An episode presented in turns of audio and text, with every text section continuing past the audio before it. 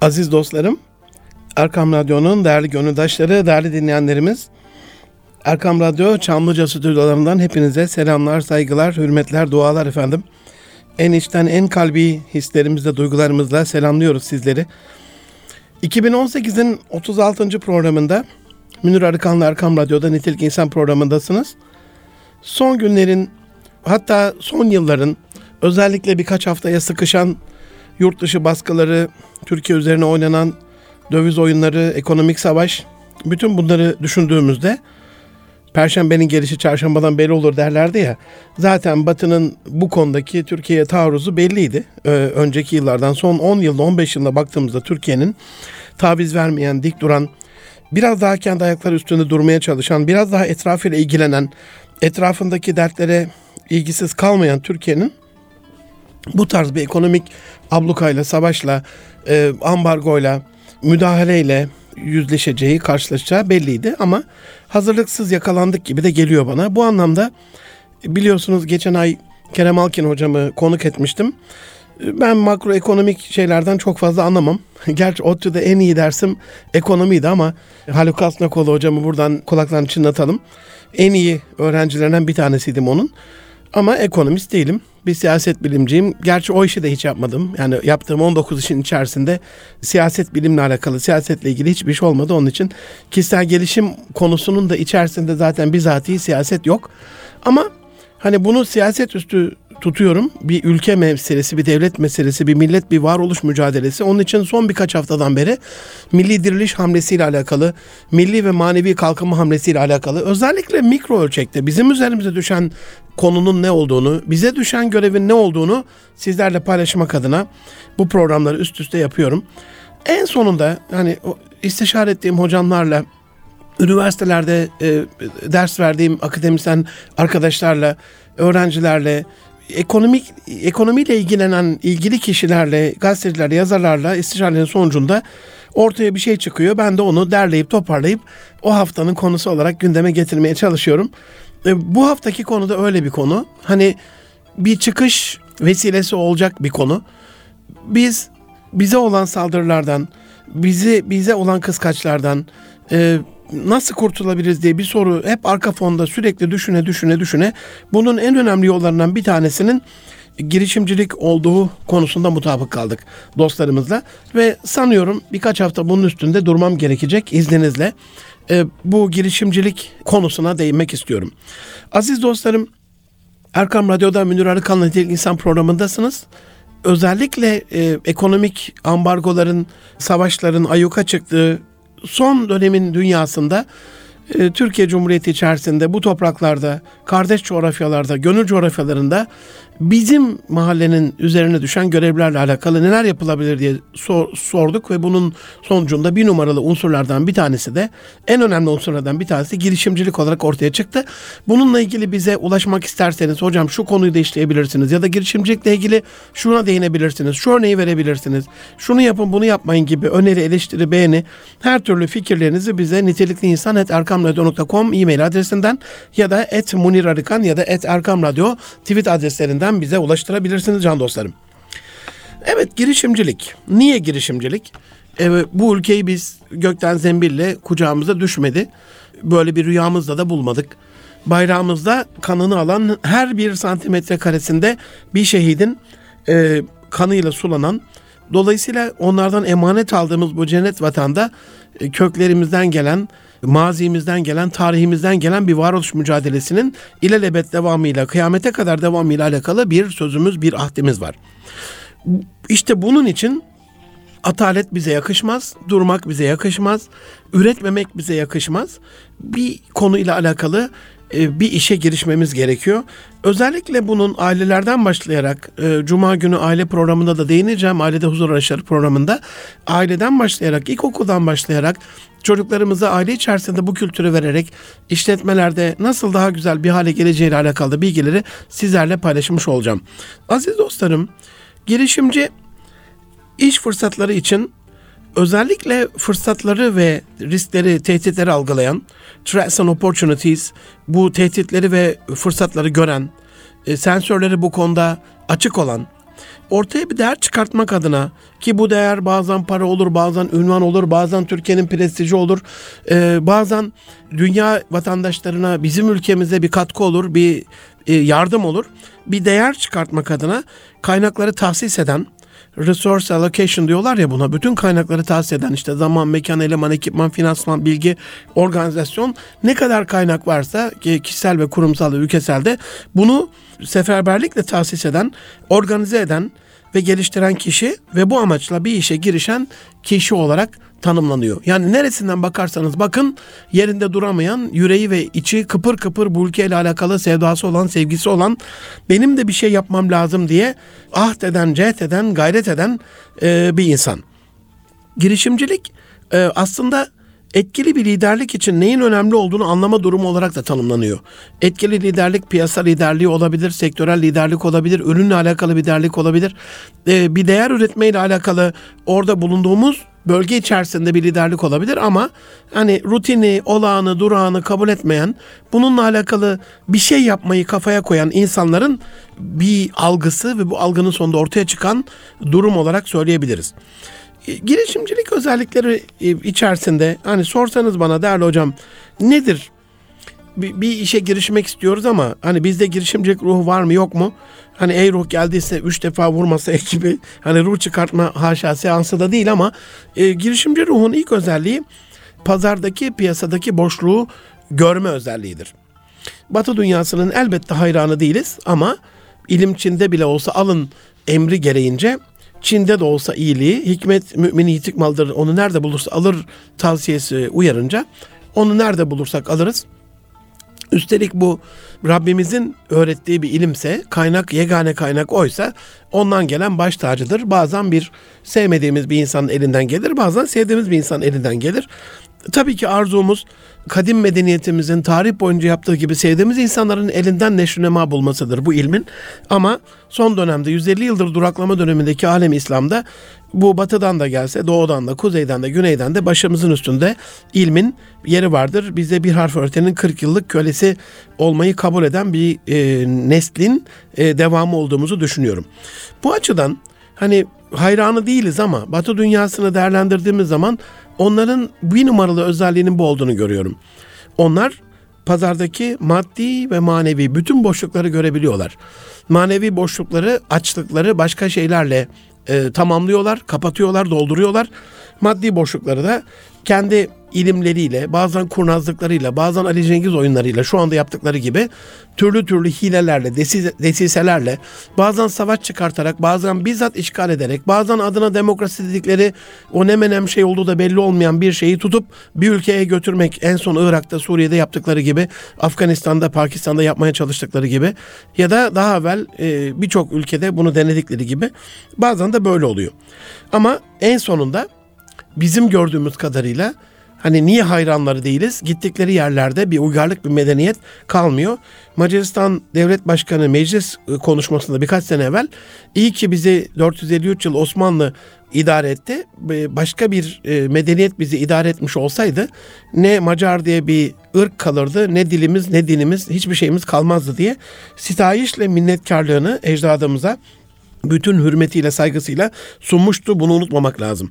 Ama onların tarafından baktığımız zaman girdikleri ülkelerde yaptıkları faaliyetlerde medeniyet ve uygarlık adına bir şey göremiyoruz. Şimdi yiğidi öldürmeyelim, hakkını zaten hiç yemeyelim. Bunu yapıyorlarsa hani gittikleri bir yerde kötü bir şekilde davranıyorlarsa bu onların yaptıkları iyi şeyleri görmemezlikten gelmemize sağlamaz. Dolayısıyla pazardaki boşluğu madem onlar görebiliyor, madem onlar bu konuyla alakalı en ince detayına varıncaya kadar dün dün Twitter'da galiba paylaştım. Hani arabalarda fast food yiyorlar. O fast food'un içinde de küçük böyle kibrit kutusu büyüklüğünde e, küçük işte ketçaplar oluyor, mayonezler oluyor, değişik soslar oluyor.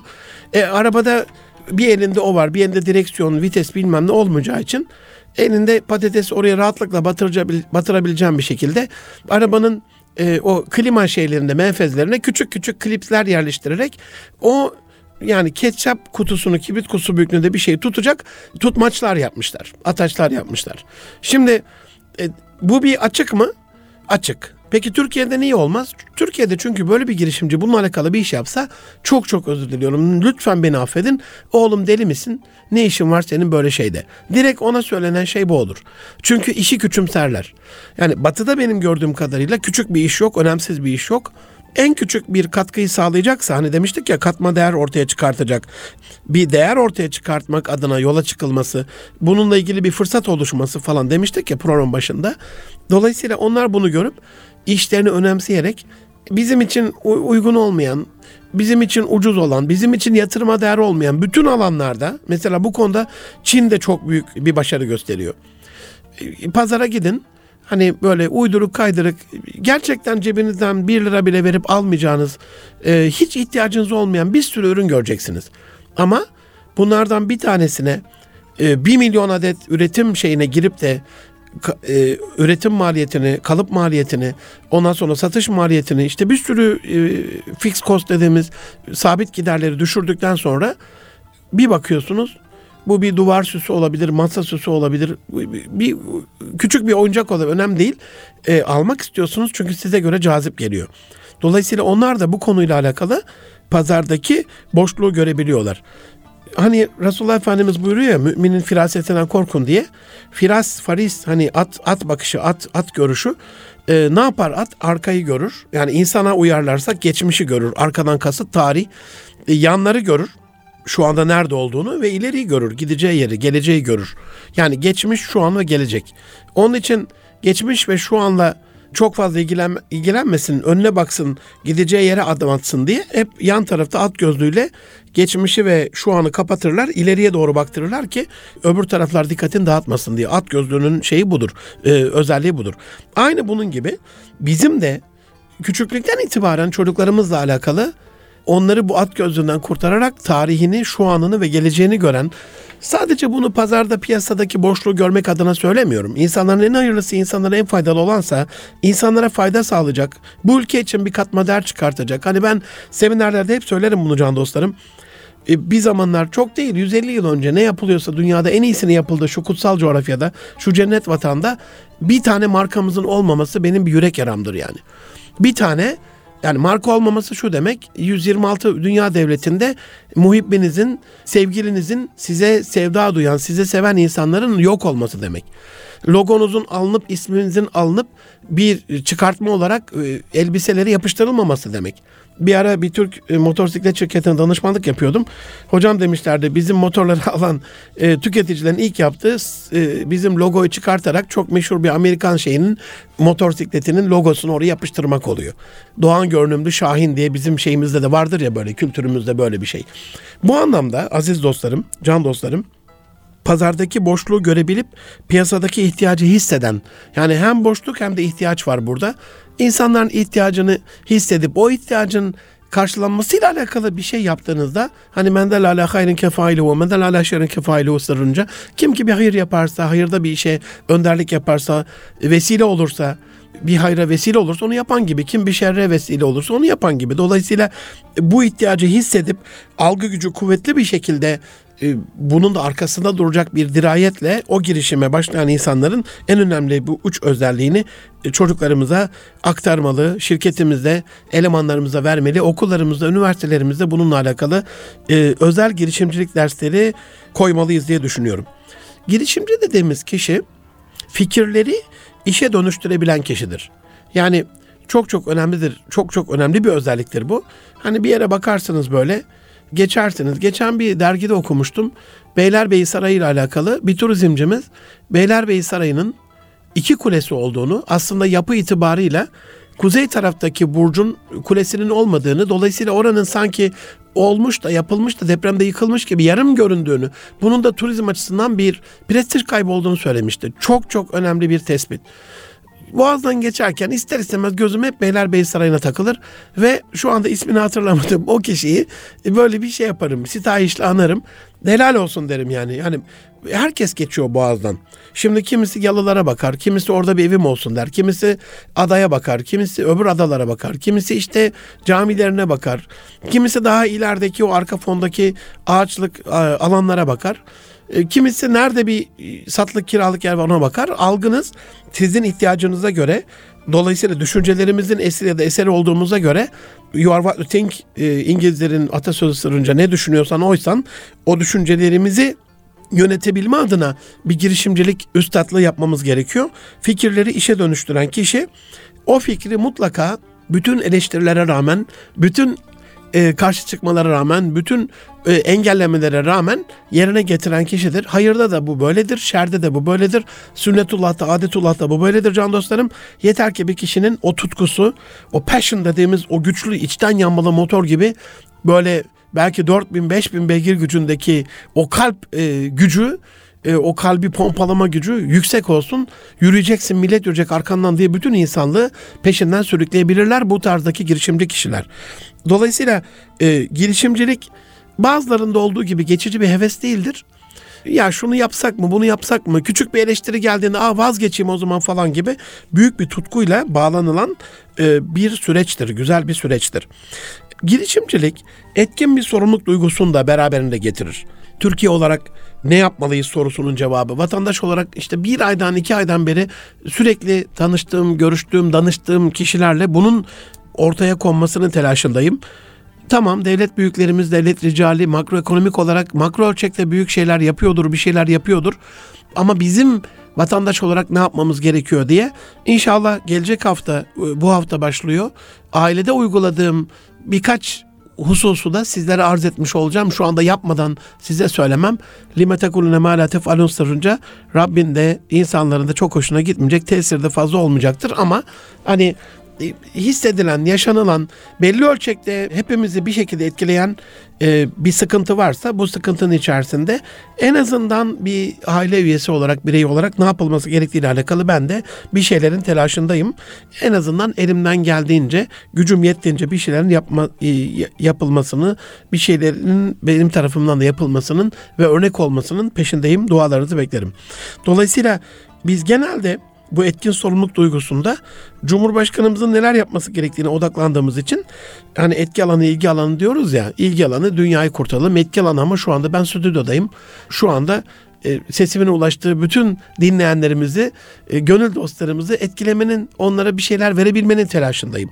Dolayısıyla biz bir taraftan Cumhurbaşkanımızın neler yapması, bakanlarımızın, milletvekillerimizin, devlet ricalinin neler yapması gerektiğiyle alakalı fikir yürüttüğümüz, ondan sonra vakit öldürdüğümüz için, buna odaklandığımız için etki alanımızda bizim gücümüzün yeteceği o kendimize ait alanda kendimizin ne yapması ve yapmaması gerektiğiyle alakalı yeteri kadar ilgilenemiyoruz.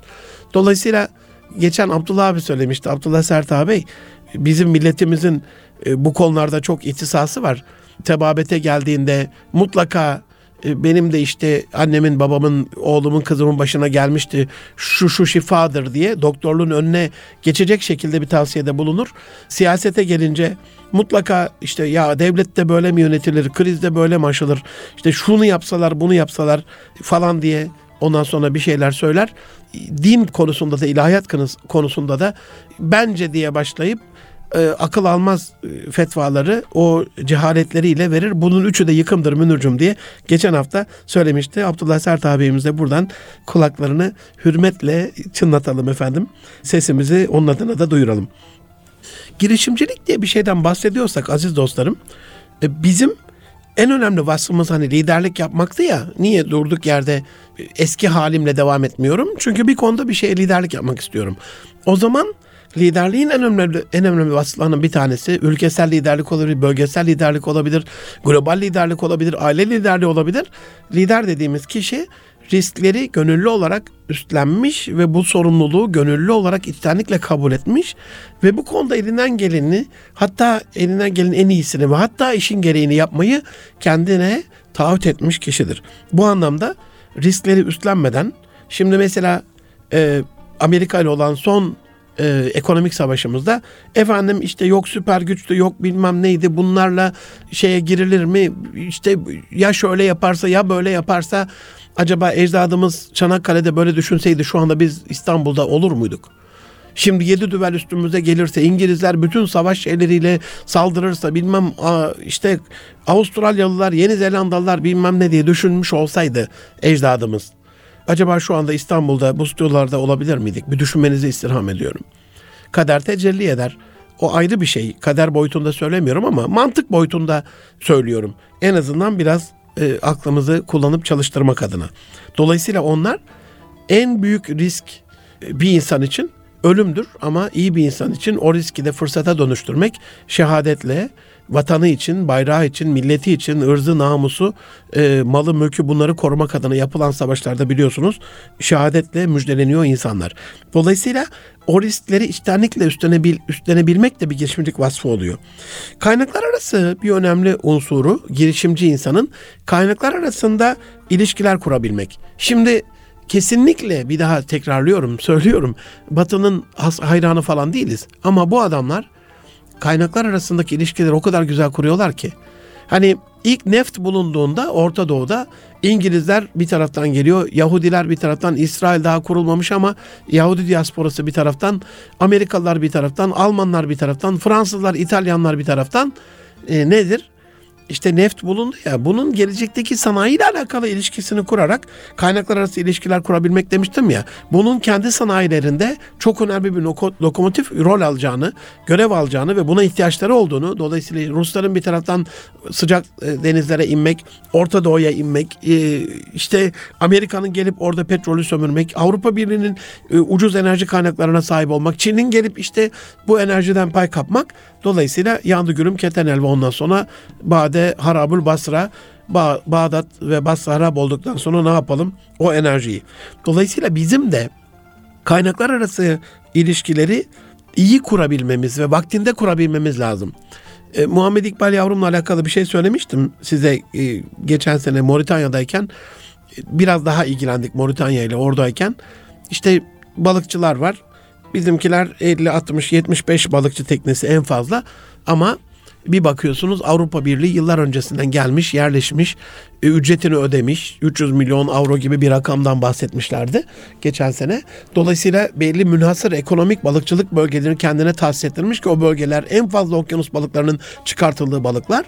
Ne yapmış adam?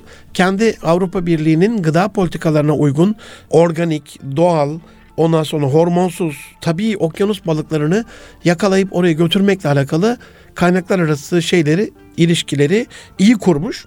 Bunu bunun ücretini ödemiş, bunun yatırımına girmiş, bunun siyasi bağlantılarını halletmiş. Aynı böyle olduğu gibi biz ne yapmışız? Bir bakmışız o birisi söylemiş Moritanya'da güzel balık tutuluyor. Hadi önce biri gitmiş sonra öbürü sonra öbürü. Ama e, geçen seneye kadar bizim Cumhurbaşkanımız oraya gitmeden anlaşmaları yapmadan evvel bizim oradaki balıkçılar hani o kadar çok uygun olan ya da balığın bol olduğu bölgelerde değil daha sığ yerlerde falan alınabiliyorlardı. Hatta teknelerine falan el koyuluyordu. O Avrupa Birliği yapılan özellikle Fransa ile yapılan anlaşma e, muhacesince. Dolayısıyla burada e, Şimdi Moritanya'ya bakıyorum ben. Yetkililerle falan da konuştum Ankara'da birkaç e, üst düzey önemli dostumla. Ya dedim bak böyle bir ülke var. E, biliyorsunuz ondan sonra e, fakir bir ülke. Türkiye coğrafyasının yüzde 25-30 büyüklüğünde ama 3,5 milyon nüfusu olan ama geleceğin e, en verimli ülkelerinden bir tanesi. Niye dedim ona? Hani Moritanya. Şimdi ona göre Moritanyalı kardeşlerim şu anda beni dinleyen varsa eğer oradan gelen burada öğrenci olarak okuyan Türkçeyi çok güzel konuşan arkadaşlarım, dostlarım var, öğrencilerim var. Onları tenzih ederim. Hani bu onları taciz anlamına bir şey değil ama bir durum tespiti. Hani Moritanya dendiğimizde genellikle açlıktan ölüm olmasa bile işte fakirlik, e, böyle temel basit bir hayat, çok e, ekonomik bir gelişmenin olmadığı, teknolojik bir ilerlemenin olmadığı e, basit çöl hayatı. Bu geliyor akla. Onun da birkaç konuştuğum dostumu da aklına o geldi. Ama ben onlara dedim ki şu anda Sahra çölü dolayısıyla çölün %60'ını ülkesinde barındıran bir yerden bahsediyoruz. Ve geleceğin temiz yenilenebilir enerjisi güneş enerjisi. Dolayısıyla rüzgar da var, güneş de var. Üstelik okyanus var ve onlara e, Avustralyalı Sandrop şirketinin şeyini anlatmıştım, başarı öyküsünü. Avustralya çöllerinde güneş enerjisinden çok ucuz, çok uygun elektrik üreterek bu elektrikle okyanus e, sularını arıtarak bu sularla 17 milyon ton 17 milyon kilogram özür diliyorum organik domates yetiştirerek bunu dünyaya ihraç ediyorlar. Şu anda Sandrop diye bir şirket internetten de bakabilirsiniz. Dolayısıyla hem verimli çöl kumları var. Bu bugüne kadar hiç ekilmemiş milyonlarca yıldan beri. Dünyanın 5 milyar yıllık bir geçmişi var. Hani bu oluşumun içerisinde hiç ekilmemiş coğrafyadan bahsediyoruz. En verimli minerallerin, vitaminlerin olduğunu bizim GAP e, projesi gibi düşünün yani sulandığı anda dünyanın en verimli tarım arazilerine kavuşuyoruz. Aynı öyle.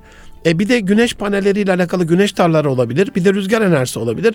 Bir de okyanus suyları arıtılabilir. Bir de balıkçılık var falan. Ya hakikaten dedi birkaç arkadaşım Münir'cüm ne kadar doğru söylüyorsun. Ondan sonra Cumhurbaşkanımızın hiçbir alakası yok yani benim bu söylememle ben onları gidin falan demedim. Zaten yıl öncesinden birkaç belki bir buçuk yıl öncesinden planlanan bir şeydi. Ben bu konuşma yaptıktan sonra Cumhurbaşkanımızın da Moritanya ziyaretine denk geldi. Ya Münir'cüm dedi bak çok haklıymışsın e, bak Cumhurbaşkanımız da görmüş e, oraya özel bir önem vererek bir şey yapıyor. Dedim ya bu şu anda olan bir şey değil zaten onlar bunu görüyorlar.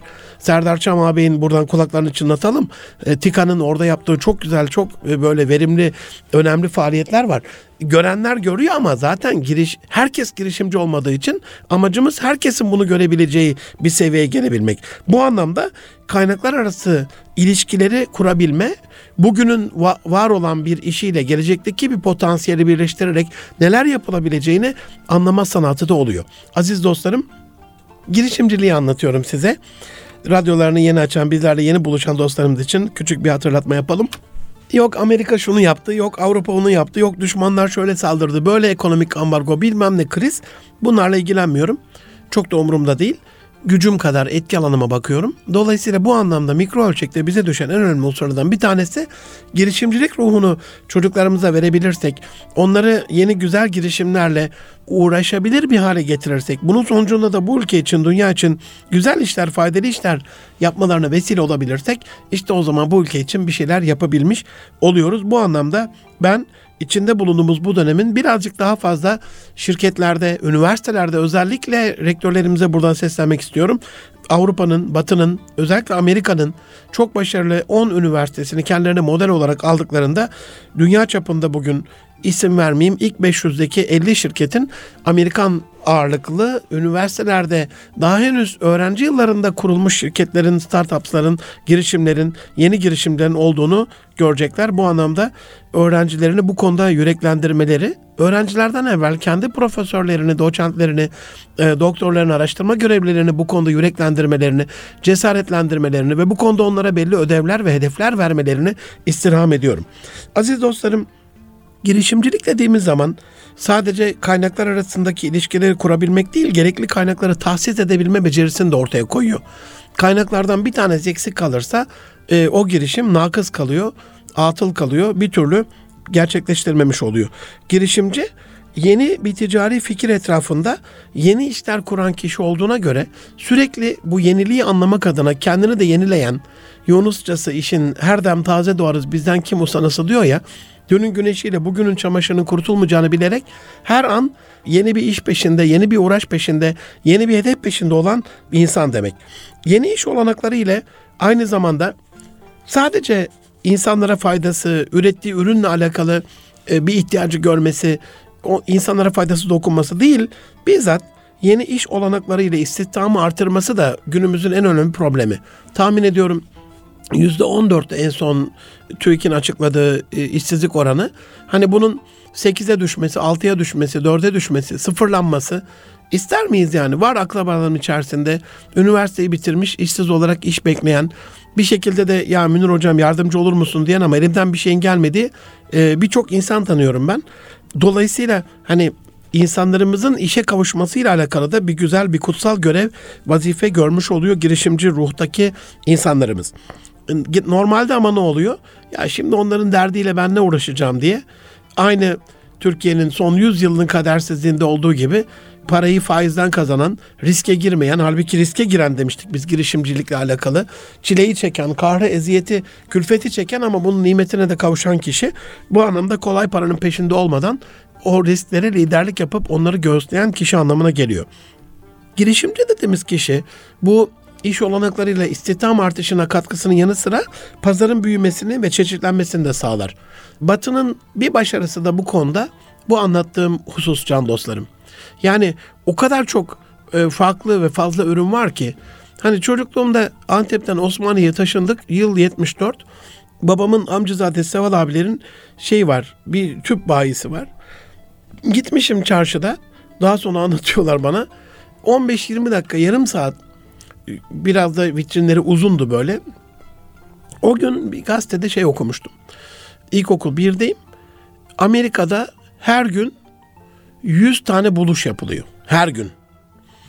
Şimdi bir o tarafa gidiyorum, bir o tarafa gidiyorum. Bakıyorum işte ya tüp var, ocak var. Ondan sonra televizyon var. Siyah beyaz ve kumandasız bile olsa bir televizyon var. Ondan sonra çamaşır makinesi var. Işıldaklar var. Ondan sonra tost yapma makinesi var. Bir de saç kurutma var. Daha ne istiyorsunuz ki? Yani Allah'tan belanızı mı istiyorsunuz derler ya haşa insana. Yani her şey var. Ya diyorum bu adamlar ne buluyor? Bir de 100 tane her gün 100 tane bulur. 74'lü yıllar. Ağladığımı hatırlıyorum can dostlarım. Şimdi hani e, neredeyse saatte 10 bin buluşun yapıldığı bir dünya yaşıyoruz. Her saatte 10 bin tane buluşun yapıldığı, girişimin ortaya çıktığı, şirketin açıldığı, yeni bir ürün geliştirildiği, ürüne yeni bir özellik, güzellik eklendiği bir dünya yaşıyoruz. Küresel hız, global rekabet bu olsa gerek. İşte bu hem pazarın büyümesini hem de çeşitlenmesini sağlayan e, kişiye biz girişimci diyoruz. Burada tabii biraz da kendi sahip olduğu öngörü ve seziş yeteneğiyle e, kendine yeni bir pazar da yaratması önemli bir özelliği. Diyelim hiç bu konuda böyle bir şey yok. Böyle bir alışkanlık yok. Böyle bir usul yok. Böyle bir ürün yok. Hani yepyeni bir ürün ortaya koymasıyla alakalı asıl girişimcilik olsa gerek. E, Surpetition dediği e, Edward de Bono'nun rekabet üstü. Hani aynı kulvarda değil kendine ait özel kulvarı oluşturabilen insan baş tacı oluyor e, ekonomik anlamda. Toplumu ve ekonomi yenileyerek bir gençlik açısı bulan kişi aynı zamanda bu girişimci. Çünkü bakıyorsunuz yani e, ilk Fortune 2000'de dünyayı değiştiren 2000 şirkete baktığınızda bunların başarı öyküsüne baktığınızda hani radyo açısından çok uygun olmuyor dostlarım. Bazen e, ister istemez ağzımızdan şirket isimleri çıkıyor ama hani reklama giriyor diye çok da isim vermek istemiyorum. Ama e, gıdadan telekomünikasyona, iletişimden yiyecek içecek sektöründe e, dayanıklı tüketim malzemelerine varıncaya kadar, giyime varıncaya kadar birçok firma dünya çapında meşhur işte alışveriş şirketlerine, zincirlerine, mağazalarına varıncaya kadar yaptıkları bir şey var. Toplumu ve ekonomi yenileyen bir gençlik açısı buluyorlar. Yani şöyle düşünün. E, eskiden hani sofalarımız vardı. Tahtadan yapıp üstünde oturduğumuz kanepeler vardı. Çekyat çıkınca ne oldu? Evlerin %99'unda çekyat girdi yeni bir ürün olarak. Hani yeni bir girişim. Şimdi diyelim normal yatak odasında var olan yataklara baktığınızda işte bunların yaylısı vardı. Ee, daha sonra ergonomik olanı çıktı. Yok ısıtmalısı çıktı, soğutmalısı çıktı. İşte yukarı doğru açı veren, ayağını kaldıran, beline göre ayarlanan, yok NASA standartlarında bilmem ne olan, işte yok bel fıtığıyla alakalı bilmem neye iyi gelen, yok içinde şifalı taşlar olan, şöyle olan, böyle olan, uçanı, kaçanı, düşeni işte bunlar. Yani bir şekilde sizin o 20 yıllık, 30 yıllık, 10 yıllık, 5 yıllık neyse işte kullandığınız yatağı tamam bu kadarlık kullandığım yeter şimdi ben bunu alacağım diye size yeni bir karar e, oluşturan, yeni bir e, piyasa yarattığı için yeni bir alışverişe imkan tanıyan Tabii aklımıza burada hemen şey gelebilir. Hocam peki bunun israfla alakalı bu ekonominin durumu ne diye. Ee, orası bugünün konusu değil. Ee, evet israfla alakalı haklısınız ama girişimcinin görevi şöyle düşünün. Yarışa giriyorsunuz. 4 çarpı 100 bayrak yarışında sizin göreviniz eğer ilk birinci 100 metredeyseniz bayrağı iki numaralı yarışmacıya önemli bir e, size ayrılan süre içerisinde be, sizden beklenilen süre içerisinde ulaştırmak. Onun ötesi sizin e, yapabileceğiniz bir şey değil. Efendim o düşermiş, e, bayrağı almazmış, koşmazmış falan. O ana kadar siz ben nasıl koşup götüreceksem o da koşup üçüncü kişiye o da dördüncü kişiye götürüp biz bu yarışı kazanacağız diye zincirlemeli bir şekilde düşündüğümüz bir silsile olur. Dolayısıyla hani e, öyle kehanetlerde bulunup olumsuz bir anlamda ben bunu yaparsam acaba şimdi ne olur diye bir şey değil. Ben bunu yaparsam acaba nasıl iyilikler olur gibi olumlu düşünce, pozitif düşünce gerekiyor. Girişimci aynı zamanda ekonomik fırsatları refaha dönüştürebilen kişi. E, yeni iş imkanlarıyla, yeni işlerle, yeni ürünlerle, yeni bir e, çığır açarak, yeni ihtiyaçlar ortaya koyarak kaynak ve girdilerini en etkin şekilde kullanıp pazardaki fırsatları belirleyip bunu iyilikle, güzellikle, erdemle, fırsatçılık adına değil ama e, iyi ve güzel bir şekilde insanların kullanımına, refahına e, sunan kişi demek. Aziz dostlarım, Erkam Radyo'nun değerli gönüldaşları, gelecek hafta bu girişimcilik konusunda özellikle çocuklarımıza bunu okullarda, üniversitelerde, iş yerlerinde çalışanlarımıza ve kendimize nasıl kazandıracağımızla alakalı sanki böyle mini bir e, girişimcilik MBA gibi e, bazı konulara değinmiş olacağım. Hatta biz bir hafta sonrakinde de yani 37. 38. haftalarda da bu konuya değinmek istiyorum. Elimden geldiğince bazı özel konuklarım da olabilir size sürpriz konuklarım. Ama burada şöyle durup bir düşünmenizi istirham ediyorum. Türkiye Cumhuriyeti'nin hani diyelim bir iyilik yapmak istiyorsunuz. Bu güzel ülkeye, bu cennet vatana ve çocuğunuza da bir iyilik yapmak istiyorsunuz. Öğretmensiniz, işte bir okulda müdürsünüz, bir yerde idarecisiniz, bir şirkette patronsunuz. Ya da sermayeniz var ama güvenilir girişimci arıyorsunuz. Ee, ne olursunuz Allah lillah aşkına size yalvarıyorum ve sizden istirham ediyorum. Özellikle ve öncelikle tabii ki girişimci ufak tefek işlere de odaklanır. Önemsiz bir iş yok demiştim az önce. Aynı o ketçap tutmacının arabada e, klimaların oraya konması aparatıyla alakalı olduğu gibi. Tamam bu sözümün arkasındayım. Ama Hani bir de öncelikler sıralaması söz konusuysa akıllı insanların, akıl insanların öncelik belirlemesiyle alakalı bir şey söz konusuysa sizden acizane istirhamım Türkiye Cumhuriyeti'nin en önemli bin kalemi, iki bin kalemi, üç bin kalemi diye Twitter'dan listeler yayınlayacağım. Önümüzdeki bir hafta içerisinde Et Münir Arıkan'ı bu konuda e, takip etmenizi, kontrol etmenizi yani takipçi artırmanın peşinde değilim. Lütfen öyle algılamayın. En azından e, listeleri e, oradan almanızı bu ilk bini yaptıktan sonra bunun en önemli ilk yüzünü, ilk ellisini, ilk onunu da ayrı ayrı bütün ekonomik verileriyle uzmanlarından birebir bilgi alarak sizlere ulaştırmış olacağım. Ama takdir ederseniz geçen bir programda söyledim. Türkiye'nin sigarayla alakalı, içkiyle alakalı, e, yurt dışına giden kumarla alakalı, gayrimeşru yapılan yurt dışındaki işlerle alakalı gideriyle ilgili e, net rakamlar elimizde yok. TÜİK de bu konuda çok şey davranmıyor, şeffaf davranmıyor. Be, belli kalemleri toplamışlar. Gıda, yiyecek, içecek ve bilmem ne diye onun içerisinde veriyor mesela içkiyi, alkolü. Bunları saf ayrıştırarak internetten siz de baktığınızda göreceksiniz. Hemen hemen bulunan, kolaylıkla bulunan şeyler değil. Ama en azından ben arabayla alakalı teknolojik cihazlarla alakalı, bilgisayarla alakalı, cep telefonuyla alakalı ve çılgınca tükettiğimiz hızlı tüketim malzemeleriyle alakalı bir israf çılgınlığının içerisinde en fazla giderlerin bu kalemlerden, ilk 10 giderden e, bu kalemlerden olduğunu biliyorum. En fazla giden bir numaradaki giderin de e, enerji olduğunu 55 milyar dolarla biliyorum. Dolayısıyla hani ilk binin içerisinde ilk 100 ve ilk 10'u ortaya koyduğumda savunma sanayi ile alakalı, sağlıkla alakalı, e, gıda ile alakalı, altyapıyla alakalı, enerjiyle alakalı, arabalarla, sürücüsüz araba ve sürücülü arabalarla alakalı, uzay teknolojileri ve uçaklarla alakalı, e, dronlarla ve yapay zeka ile alakalı ilk 7 maddenin böyle şekillendiğinde bir taraftan enerjiyle eklediğinizde 8 maddeyi böylece görüyoruz. Dolayısıyla aklın yolu bir, işte üniversiteler açılıyor, tercihler yapıldı, bölümler kazanıldı. Bundan sonra değişikliğin e, çok fazla bu yıl içerisinde bir anlamı yok ama en azından e, girişimci anlamında A, B, C, D, E mühendisliklerinde okuyabilir çocuğumuz önemli değil. Ama ona bu ilk 10 maddeden bir tanesine odaklanmayla alakalı. Geçen Antalya'da e, bir kolejde seminer sonrasında oturuyorduk. Genç bir delikanlı geldi. Müdür beyin bir akrabasının oğluymuş. Dedim neredesin? İşte şu hukukta okuyorum hocam falan. Dedim sana bir abilik yapayım. Şu anda hukukun zirvesi dedim.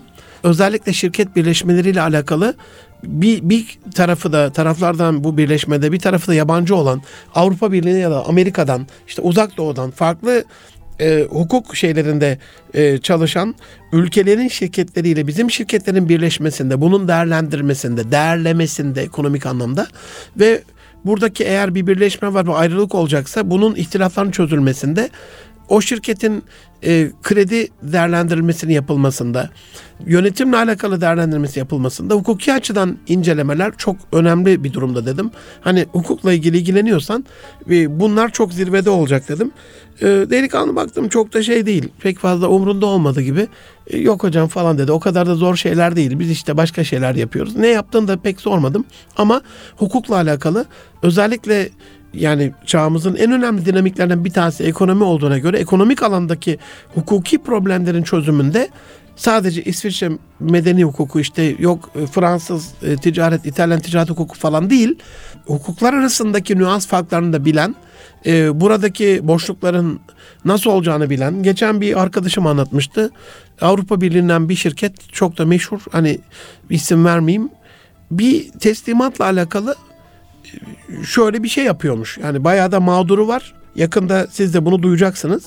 Bu e, çok yakın canı yanan bir arkadaşımdan, güvenilir bir arkadaşımdan aldığım bilgi.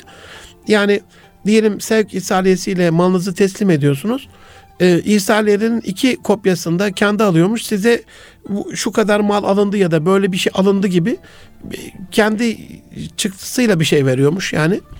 Daha sonra da ödemesini yapmıyormuş ve ticaret hukukumuza göre de bunun çok mümkünatı yokmuş.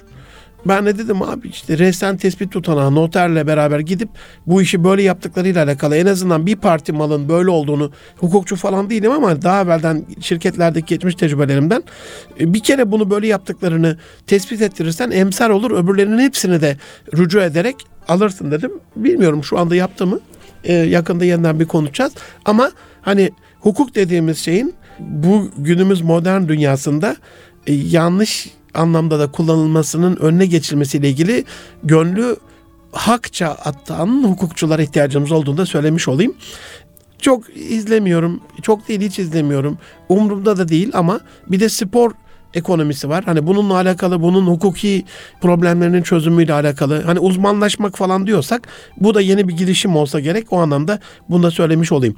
Aziz dostlarım Erkam Radyo'nun değerli gönüldaşları 36. bölümde size girişimciliği ve çocuklarımıza, çalışanlarımıza, üniversitede öğrencilerimize e, bunu nasıl vereceğimizle alakalı bir girizgah yapmış olduk efendim. Tabii ki girişimcilik bu kadar değil. Gelecek hafta sonraki hafta Türkiye'de ve dünyadan çok güzel, çok farklı girişimlerle, örneklerle özellikle, belki bölge bölge verdiğim örneklerle, vereceğim örneklerle, şimdi düşünüyorum evet bölge bölge yapmak çok daha uygun olur. Çünkü Akdeniz bölgesinde şöyle bir girişim yapmış bir genç kızımız, böyle bir gencimiz, böyle bir yeni mezun ya da okuyan bir öğrencimiz diye söylediğimde o bölgenin insanına bir enerji gelecektir. Ee, bu anlamda gelecek hafta girişimciliğin ikinci ve daha sonra üçüncü bölümüne devam etmek üzere şimdilik sizi Rabbi Celle'ime emanet ediyorum. Lütfen ve lütfen bu güzel ülke için, bu cennet vatan için bu haklarını ne yapsak da asla öde- ödeyemeyeceğimiz, bir türlü ödeşemeyeceğimiz, bizim için kanını döküp can vermiş ecdadımızın hatırı ve hatırası için birazcık daha fazla güzel girişimler yaparak ataleti üzerimizdeki o e, şeytan toprağını biraz silkeleyerek böyle yeniden küllerinden doğan Zümrüt Anka gibi bana da bir şey düşüyor. Benim de bir şey yapmam gerekiyor diye bir şeyler yapan bir ülke haline gelmemiz gerekiyor. Bizi yöneten e, insanlarla alakalı basında çıkan şeyler çok fazla umrumuzda olmasın. Yani işte en son mesela çok dün Twitter'da çok eleştirilen Cumhuriyet Bayramı'nda yok 30 Ağustos resepsiyonunda işte külliyede verilen ejder meyvesi suyu bilmem ne bizim kültürümüzde var mı yok mu bilmem ne. Bu benim bileceğim bir iş değil. Eleştirerek de vaktimi öldürmek benim gücümü yok eden bir şey. Dolayısıyla benim ne yapmam lazım? Ben buradan şunu anlıyorum. Ha demek ki ejder meyvesi diye bir şey var. Araştırdım. Mersin'de de bir üreticimiz bunu üretmiş. Bir muhtarımız. Şu anda da Alanya Ticaret Odası Başkanımız Allah ebeden razı olsun. Fidelerini e, bütün Akdeniz kıyı bölgesindeki yerlere dağıtıyormuş. Benim umurumda olan bu. Çünkü ben oturup da buradan ya resepsiyonda ejder meyvesi suyunu niye verdiler şu bunun bize kazandıracağı bir şey yok. Ne olursunuz vaktinizi olumsuz şeylerde harcayarak enerjinizi tüketerek e, böyle olumsuzluk çırtkanlığı yapacağınız yerde o haberden alacağınız bir ruhla ben ne yapabilirim kısmına odaklanmak girişimciliğin en büyük e, örneğidir. E, bu, bu güzellikte girişimler yaptığınız, yeni girişimlerle bahtımızı açtığınız, ülkemizin geleceğine katkı sağladığınız yeni girişimler diliyorum hepinize. Allah'a emanet olun efendim, hoşçakalın.